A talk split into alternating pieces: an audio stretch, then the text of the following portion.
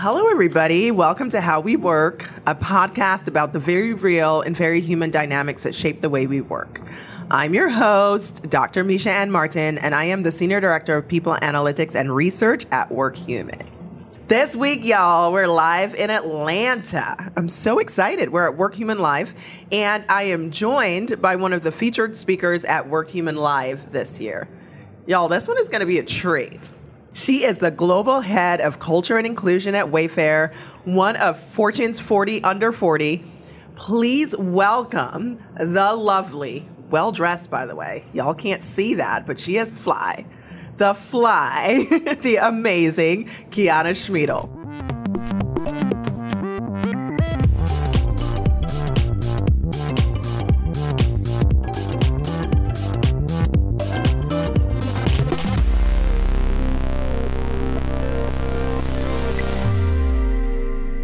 Woo! Quite an introduction. I mean, Dr. Meisha-ann, you're sitting across equal flyness. I would say there's an equality of flyness happening in this conversation. I'm glad my fly matches your fly. All right, so let's get into it. You joined Wayfair at the end of 2019 as Global Head of Diversity, Equity, and Inclusion. Six months after that, George Floyd is murdered. There are demonstrations and protests against systemic racism and oppression all around the world, not just in the US. And conversations about the Black experience start making their way into the workplace with an urgency we've never seen before. All of a sudden, now everybody wanted to understand what it was like to be Black, right? So when you started, before all of this happened, what were your goals? And then how did they evolve or accelerate over the last two years? Yeah, you just brought me way back to a challenging and traumatic time. So while I work through that with my therapist in my head, what I would say is when I started, my goals are always simple. My goals are to build a culture of inclusion no matter where I am. And with that being the goal, the way that you go about building a culture of inclusion looks different than historically how DEI work has been done in the past. Mm. So if we think about the evolution of DEI work, a lot of times we think about evolving from equal employment opportunities and compliance uh-huh. metrics and data reporting on representation mm-hmm. to recruiting and hiring. Mm-hmm. And that's typically the lever that people pull all the time, right? Is how do we get more folks who look like or check X box here? And for me, in my first year there, I told them, I will not be setting recruiting and hiring goals. I will not look to partner with TA to say, this is how many we need of X for you all to bring in. That is bold.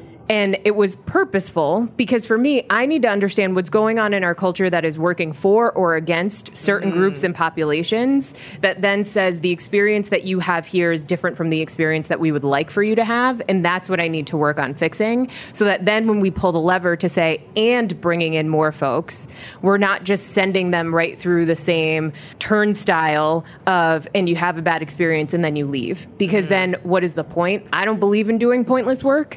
that is is very frustrating to me. And so for me, it was we need to get in on this culture work. I need to understand what our culture is and how it's working for folks who don't look like the majority. Yeah, I so love that you said that because I am passionate about being a data person, right? I'm passionate about diagnosis being the beginning of this work. Understanding what ails that particular organization and coming up with specific strategies to address that. Okay, so Wayfair released its first DEI report in 2021. And I'm guessing that some of what made its way into the report was a result of some of this diagnosis that you're talking about.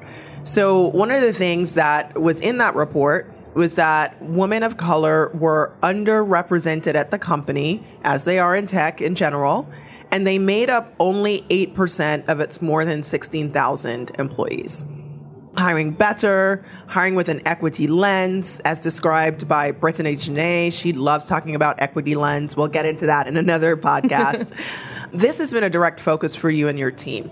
Can you tell us, right? So I'm assuming you got to the hiring process after all the cultural diagnosis, but can you tell us a little bit about the transformation of that hiring process and what you have found to be successful in finding and recruiting a more diverse talent pool? Sure.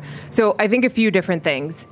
I think data is important. I think what I get frustrated by is that typically when most folks say data, they only think of quantitative data. Mm-hmm. And to me, you cannot tell a story with quantitative data. And people don't leave or join a company because of numbers. They leave or join a company because of the story or their experience, right? Yeah. So one of the things that I did do early on was develop a DEI dashboard. Mm-hmm. And so across recruiting and hiring, every step of the funnel from top of funnel, whether you applied or there was outreach through who gets hired to identify what some of those patterns are, mm-hmm. right? Did the same thing for our engagement survey scores, as well as performance reviews, time and role time to promote, which makes up our career development box, and then our attrition rates.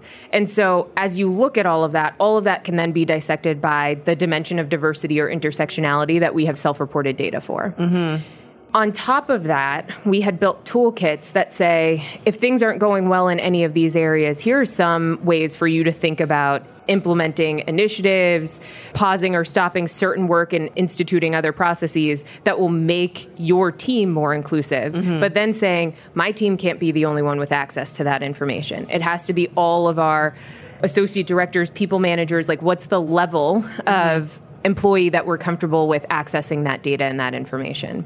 So we got it to the associate director level. What that did was it opened up the conversation in a way that meant I'm not driving the discussion of why in the business case mm-hmm. and where are we getting it wrong and where are we getting it right all of those folks can drive that discussion. So then when we're talking about the recruiting and hiring, they're in it with me because they see the patterns that are happening on their team okay. and they become a partner in that change. So in addition to our hiring managers know, they go through the certified interview process, they understand the goals that we're trying to achieve and where they have work to do to build a culture of inclusion on their team, then working with TA to say, okay, here's how we think about holistically building relationships with whether it's organizations or individuals who are not the typical profile that we go after. Mm-hmm what are the criteria that we're looking for and how do we get more objective in our job descriptions? So, the other half of my work, if you will, although I believe they're intricately related, is culture work. Mm-hmm. And so, part of what I did at the beginning of 2020 was to launch these new people principles, and they became the basis for how we hire, inspire, assess, and develop our people. Mm-hmm. And in that hire piece, it's tying everything back to those principles. We want folks who collaborate effectively, we want people who respect others, we want people who use good judgment and mm-hmm. so on. And so if we're using those as the basis for who we're hiring, then it shouldn't matter where you went to school yeah. or where your former employer is or what your background is. It should matter that you can give me examples of defaulting to collaboration. Mm-hmm. You can tell me about a time where you used good judgment and maybe that included leveraging data in some mm-hmm. way. You can give me all of these examples that meet the criteria for what we want you to do while you're here, as opposed to me assessing you based on, well, if you worked there, then you must have, and then I start filling in all right. these bias okay. blanks. Okay. Okay. So can we talk a little bit then about how exactly you measure progress within that framework? So I know you developed a DEI maturity matrix to help with that. And so I'd love for you to tell our listeners a little bit more about it, like what it is, how you developed it, what are the inputs that determine progress. Sure. So if we go back to when I started, I mentioned the DEI dashboards, but also the other thing I did was I had conversations with people, mm-hmm. people at different levels of the organization, people in different locations. And just wanted to have a conversation with them about their experience and their perceived experience of folks who are not like them. And boiled all of that kind of qualitative analysis down and layered it over the data to say, okay, here are the areas I think we need to focus. We need to focus on leadership commitment and accountability. Mm-hmm. We need to focus on building the infrastructure to support a culture of inclusion we need to focus on education and awareness mm-hmm. and we need to focus on what does it mean to build community so whether that's employee resource groups or whatever it is so then from there that informed the dei maturity matrix so if these are our numbers the quantitative data if this is the experience the qualitative data that we have and these are our key focus areas how do i random employee mm-hmm. in a mm-hmm. warehouse know what's going on or if i'm sitting in the tech space how do I know what's going on and if we're making progress on this mm-hmm. work? So for me, the goal was to create a tool that's simple enough that anybody can look at it and do just a personalized assessment of like, where's my team? Mm-hmm. Where's our department? Where's the company at on this journey? So the DEI maturity matrix is broken out into two parts. One is leadership behaviors, and mm-hmm. then the other is cultural artifacts. And so it moves from a space of being reactive all the way to a space of being sustainable. And so through there, getting to proactivity and a transformational space. And the goal there is to be able to say, okay, at each of these four touch points, what are the artifacts in our culture that I see changing that let me know mm-hmm. that we're becoming more inclusive? What are the behaviors that I'm seeing our leaders either develop or showcase more? Mm-hmm. Or I'm seeing that when our leaders don't demonstrate these behaviors, there's actually a consequence for that that lets me know that our organization is getting more inclusive. And then putting that out there for folks to say at a high level, take a mm-hmm. look at this. Where do you think we're at? Because it matters less if I tell you in a report once a year. It mm-hmm. matters more that you can check in on these things and that you have context for when I tell you, okay, so now we're working on the leadership inclusivity score. Mm-hmm. And that as part of our engagement survey, there's a team inclusivity score that helps us to break down and analyze some of the responses to our inclusion questions. Then you have context for, okay, this is another cultural artifact that exists. These are the expectations of our leaders, and I should see this behavior now. And so if I'm not seeing it, then I know that we're still reactive. I'm mm-hmm. still talking about the business case. Or no, we've gotten proactive. I'm not talking about the business case. What we're talking about is how and moving forward. Mm-hmm. And so I think it's really important to say, like, let's not overcomplicate helping folks to themselves look at those lines of demarcation to say where we're at mm-hmm. and let me worry about on the back end all of the metrics that we're pulling together to assess mm-hmm. you know a little bit more finitely and how far do we still have to go Yeah. So I know from talking to you that you communicate out about progress in this area very often and to every level of the organization. This radical transparency approach is really different. So can you talk about it a little bit, like how you communicate progress out to the organization? What made you decide on this radical transparency approach? And how on earth, please tell us, please tell us how you got buy in from your leadership for that. Yeah. What I would say is early in my career, prior to Wayfair, but definitely in the DEI space, I am a Taurus. So I am I'm very persistent. I'm very determined. And I was like, all right, you got to find the person speaking the loudest against what you're trying to do and you turn them because then they'll be your biggest promoter and blah blah blah. And now that I'm older, I'm like that is exhausting. and like time frame for switching is unknown. So I default to when I share this out, who are the people getting immediately excited? Okay. And I do that with the leadership as well. Hmm. Because I want to spend time ensuring that you are on my side no matter how bold I get. Okay. Because then in those rooms where I'm not, you're going to do a lot of the convincing and you're going to do a lot of the back and forth arguing so that I don't get tired out about it. And so I will tell you all this. On my first day, there was a leader who came to orientation to just give the culture talk. And so, of course, I'm interested in this space. So I'm raising my hand, I'm asking these questions. And he was like, wow, these are amazing questions, and I don't know. And I was like, I love your honesty. It makes me a little nervous that you don't know, though. And he came over to talk to me afterwards, and he was like, I feel like I should know the answers to those questions. I want to know the answers to those questions, and I want to work with you. So help me to understand. Can you say a little bit more about those questions? Can you help? And then I can put you in touch with the right people. But I want to be part of those conversations because this feels important. The second thing that he said to me was, Hey, Way Black reached out to me and they wanted me to help advise them as they are trying to mature their employee resource group. I know it's only your first day, but do you think I should do it? Your first day. It was my first day. and he was like, and I'm questioning this not because I don't believe in them, but because I'm a white guy and is that my place? And I said to him, You absolutely should do it, especially because you're a white guy. It's going to teach you about servant leadership. Mm-hmm. It's going to teach you true advocacy on behalf of others because you have to listen to them 1st And that's not a position you're used to being in. Yeah. And he became the biggest, most outspoken person when we were talking about things for the Performance Equity Task Force and needing to get the bias analyzer tool out to everybody in the company, which meant telling everybody in the company.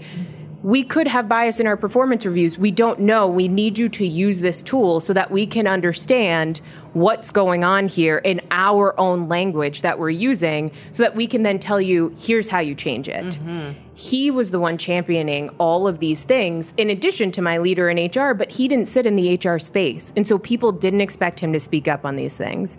And what's awesome is that he's also one of the leaders who has been at Wayfair the longest. He's been there like 15 years. Wow. So he carries a lot of influence. And he has helped to drive so much of this work along with our leaders in the HR space that it has made it much easier for me to be able to do that but also he has brought along the folks who are taking a little bit longer to truly understand what it is that we're trying to do or what we're saying because they haven't spent much time with the work. And so it's also interesting because now, as I had previously mentioned before we started recording, our former CPO is now going to become our chief financial officer and chief administrative officer. But that same guy from my day one is now going to be our new chief people officer. Wow. Okay. And so for me, it's awesome. It's also a little bit terrifying because it's like inviting a friend over to your house and being like, they're going to judge all my stuff. but knowing that we have these relationships with different leaders across the company, that we weren't just focusing on HR. Another great leader who has really helped to champion this work was in the marketing space and had marketing create their inclusive marketing strategy that we talked about in our first DEI report. These are all the folks who right away got on board mm-hmm. and then helped to get their peers on board as well so that I'm not doing the heavy lifting on my own. Amazing. I have all the questions. Okay. So you mentioned this bias analyzer tool. Can you tell us the story about that? You know, what made you realize you needed it? What is it? How is it working? So let me start off by saying shout out to everybody in data and people analytics. Whoop, whoop. You all are my best friends. because I get into the numbers and the analysis and I'm like, all the possibilities. And my brain does the Malcolm Gladwell. And you folks are like, it's actually a narrower list of possibilities. Mm-hmm. Very helpful. So I was meeting with one of our folks in people analytics, and he had run a sprint on his own off of the side of his desk to do natural language process on our performance reviews mm-hmm. and specifically on the dimensions of gender and mm-hmm. looking at gender in the binary at that time. And so he said, when I ran this analysis, I found that there is a word that comes up more often for women, so at a statistically significant differential for women than it does for men in their opportunity areas in performance reviews. And that word was confidence. And he said that, and I was like, do you know what we can do with this information? and I like big hands, everything, like was losing my mind. Y'all And need so- to know the big hands are happening right really now. i'm like i can't contain it so as soon as he said that i was like we need to get this into so for our performance process we have calibration right where you mm-hmm. go in and you talk about employees in addition to their written performance reviews and so i was like okay ahead of this performance cycle we need to let people know about this word and why it is problematic It is problematic because it is subjective the challenge with bias is that it is very subjective Yep. right? So if confidence is coming up so often for women, what do we mean by confidence? That means something different for me than it does for you. And so it's subjective to the person who's writing it. So, one, how do we make it more objective? And then, two, once it is more objective, maybe it's you say um a lot in your presentations. And if you could remove that, you would sound more confident. Okay. But is that in some way negatively impacting business outcomes, team dynamics, some other metric that is important to us? And if it's not, then isn't this just a coaching opportunity? Mm-hmm. Should it be something that then takes away from their contributions? Mm-hmm. And those were the conversations that we were having. So we trained folks in HR who sit in as bias monitors for calibration. I love that. We listen, you gotta have them. And then we also trained the calibration facilitators to say if you hear the word confidence, you need to pause the conversation and just probe, right? Mm-hmm. Ask questions. Can you say more about that? Can you get a little bit more specific? What exactly do you mean by that? And in one performance cycle, so literally found this word, implement these actions for the first performance cycle. And in that performance cycle, we saw for the first time ratings flip where women were rated higher on average than men. Stop it. For the first time. And that has sustained every cycle since we implemented that. So we know that it matters the words that we are using that in this case it's not specific to Wayfair, so check your organizations. However, mm-hmm. it's based on how we're talking at Wayfair. And that's the critical piece is language might take on its own hue from the culture of your organization. And so when we ran this again around race and ethnicity, unfortunately, we didn't come down to just one word. It was a list of words and phrases that was were differentiated. Aggressive was certainly one of them. See?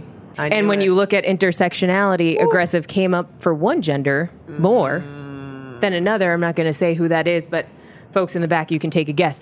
So for us, the struggle was it's easy to tell people a word Mm-hmm. and have them think I need to flag that.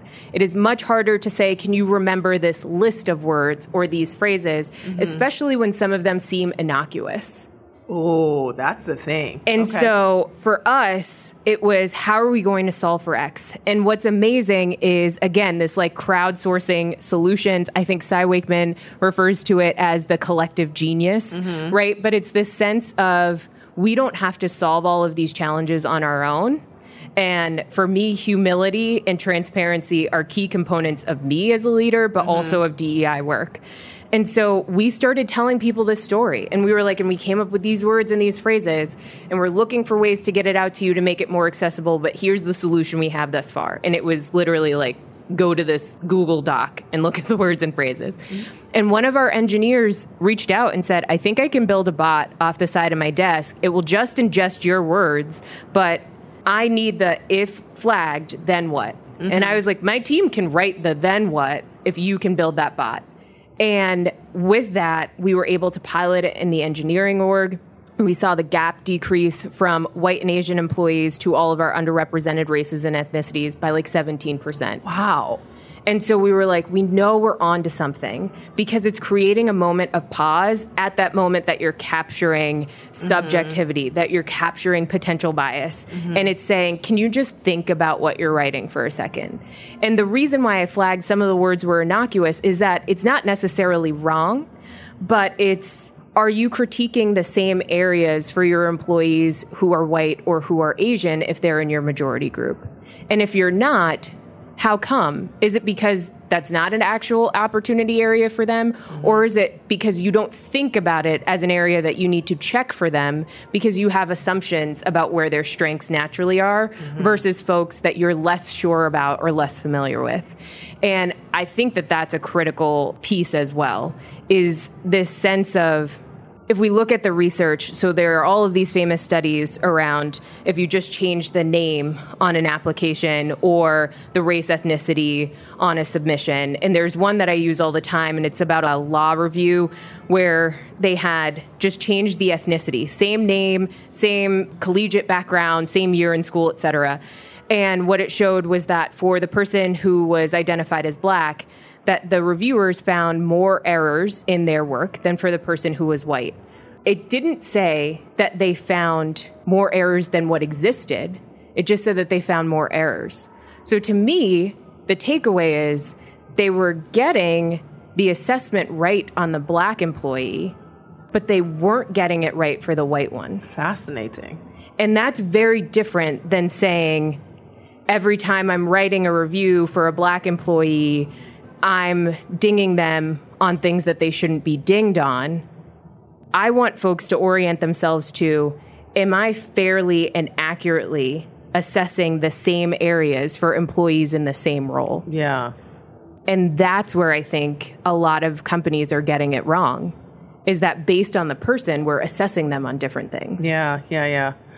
So I just want to say that Wayfair is not alone in this, right? Because WorkHuman, we also do a lot of research on the language in our technology platforms, and we find differences as well by gender, by race, ethnicity. And similarly, we came up with a product called the Inclusion Advisor that just like you talked about, right? Like it includes that pause. Take a minute to think about what you're writing, and here is why that may not come across as intended. So that pause is really, really clutch. Okay, so I want to go back to something that you mentioned before. So you said something about diversity in terms of marketing strategy, but you sit in HR. I happen to know from talking to you that your role is broader than we sometimes see in a lot of other diversity roles that sit in HR. So can you talk about that a little bit more? So, one, I think, again, a byproduct of me being a Taurus, saying that because my birthday was last week. And so I don't believe that you can just do DEI to impact the people you have working at an organization mm-hmm. in terms of representation. If you want to build a culture of inclusion, you need to look at, well, what's our brand purpose? And when I read that, does it read inclusive? When we are putting out commercials or marketing materials, are we showing folks with different abilities? Do we show folks who might need assistive devices? Do we show the difference in the richness that exists? And it just makes good business sense by mm-hmm. default, right? When you think about the purchase power of the segments of the population, that's changing and every year we get closer to it looking different than it has in the past. Mm-hmm. And so we have to be mindful of that. But it's not just about trying to catch the dollar, it's about that consistency in if this is who we are to our employees, we should be that same company to our customers. We should be that same company to the communities in which we live and work. Mm. And how do we bridge that consistency? So when I first started, I was a team of one and so for me, it was let's get the resources out there that we can, building toolkits and having them map to the DEI dashboards. And then it was how many road shows can I go on to attend the like all hands meetings for some of our leaders in the organization who have team sizes of 100 plus, mm-hmm. right? So that I'm getting out there, people know I exist and they can reach out to me so that I'm not chasing everybody down. It works, but you'll also be busy for a very long time. But one of the first sessions that I delivered, and everything I do is interactive, was for our marketing team. And I kid you not, from that first session, which was probably within my first 90 days, if not sooner, that team started a DEI working group and they were like, "We want to write an inclusive marketing strategy. We don't wow. want to burden you at every step of the way, but will you just check this as we're writing it?" And I was like, "So you want me to consult on what you're writing? Yes, I can do that for you." but it's also taking the like, you know, marketing. This is your space. Mm-hmm. Now, just think about applying a lens of inclusion and what would it look like to do your job on a daily basis? I love that. Everywhere that you're looking. And then we started getting folks in our storefront team who were like, well, when I look at stuff, we have segmentation that's global. And then it started naming other places. And I was like, well, what does global mean? If we're breaking down all of these like North American styles, then global just means not American? That's weird. And they're like, well, when you say it like that. but it's just getting people to think about those thoughts that probably had them pause for a second, but just not long enough to say, and I'm probably empowered to do something about this. So, like after the murder of George Floyd, our engineering team reached out to me, had an entire brief on here's all the problematic language that is just natural in engineering coding. And here are suggested changes. And I think what they were looking for was permission from me. And I was like, I'm never going to tell you not to change language that you think is problematic. Master and slave commands. Yes, please, please, please, please change, change that, that. Right? Some of the language that I'm trying to still get out of anywhere I go, not even just at Wayfair, is saying, like, well, this is the master deck for these presentations. And when oh. I say to people, like, ah, that's problematic, because yeah. we're so used to that default, because pattern recognition says we've always called it this, right? Right. Then it's well, what do we call it? And I'm like, well, how about the main? Like the main bedroom, the main master bedroom, correct? Right?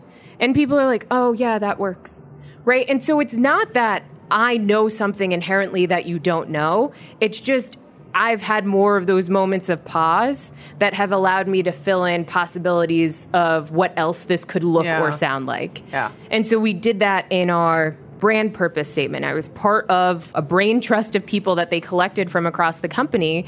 But our statement now is that we are looking to be the place that can create that feeling of home, mm-hmm. right? And that is a specific set of language, not to say where you find home or defining what home is because that's going to be different based on your experience. Yeah. And I want you to feel like Wayfair is the place for you from homelessness to home ownership. Yeah. Right? And so how can we be that so that anybody can create the feeling of home at Wayfair no matter what home is for them? That's brilliant. Okay, so I've got one last question for you, and I think that this is the appropriate tone to end our conversation on, right? So, what I want to ask you about is sustainability, and that's something that you talk about a lot. So, we know that this work is a marathon and not a sprint. So, can you give companies some advice to make sure that they're creating lasting change as they try to evolve in this space and not just reacting to the latest thing? So there's a formula that I, I have in my head that immediately comes to mind when you ask this question. And it's authenticity plus humility plus transparency with consistency. And I think that that really sums it up to me. And what I mean by that is, are you consistent in how transparent you are? Are you consistent with how you present yourself mm-hmm. to these different segments of the population that you interact with? Potential employees, current employees, past employees, but also customers, anybody really. And do you have humility to know that you're going to get some things wrong? A lot of times where people fall down and what can make this work feel like a Sisyphean effort is the first time or maybe the second or third time an organization gets called out or feels like they're being Yeah. called out. One, not pivoting to, we're actually being called in, and this presents an opportunity for us to do different and be better. Mm-hmm. But then what they tend to do is pull back on transparency because they're scared and because they don't want to be called out again. But that's not the thing to do. The thing to do is to admit we hear you. We understand that we might have gotten some of this wrong. Here's the inner conversation that we're having. And either we're working towards a solution or here's the solution that we think will be right, but we welcome that feedback. I think the second you close other folks out of the solutioning is the moment that you fail. And a lot of times in organizations, DEI bats cleanup right? It's Yeah. we're not going to involve you. We don't need nope, we know what we're doing and then all of a sudden a public mess happens and then it's the DEI leader now says X Y and Z thing and here's how we're involving them. And so that is also a huge no-no. I don't want me or my team to bat cleanup. Mm-hmm. I want to be there to understand how are you thinking about this because before we even get to a statement that goes out or something, it's important to understand what goes into the thinking Yeah. that then gets you to the output. And if you're not involving your DEI leader or your culture leader or whatever title this person has, DIB for belonging, if you're not involving them in the conversations up front, mm-hmm. then you're really tokenizing their role. Oof. We could have a whole other podcast on that. Okay. All right.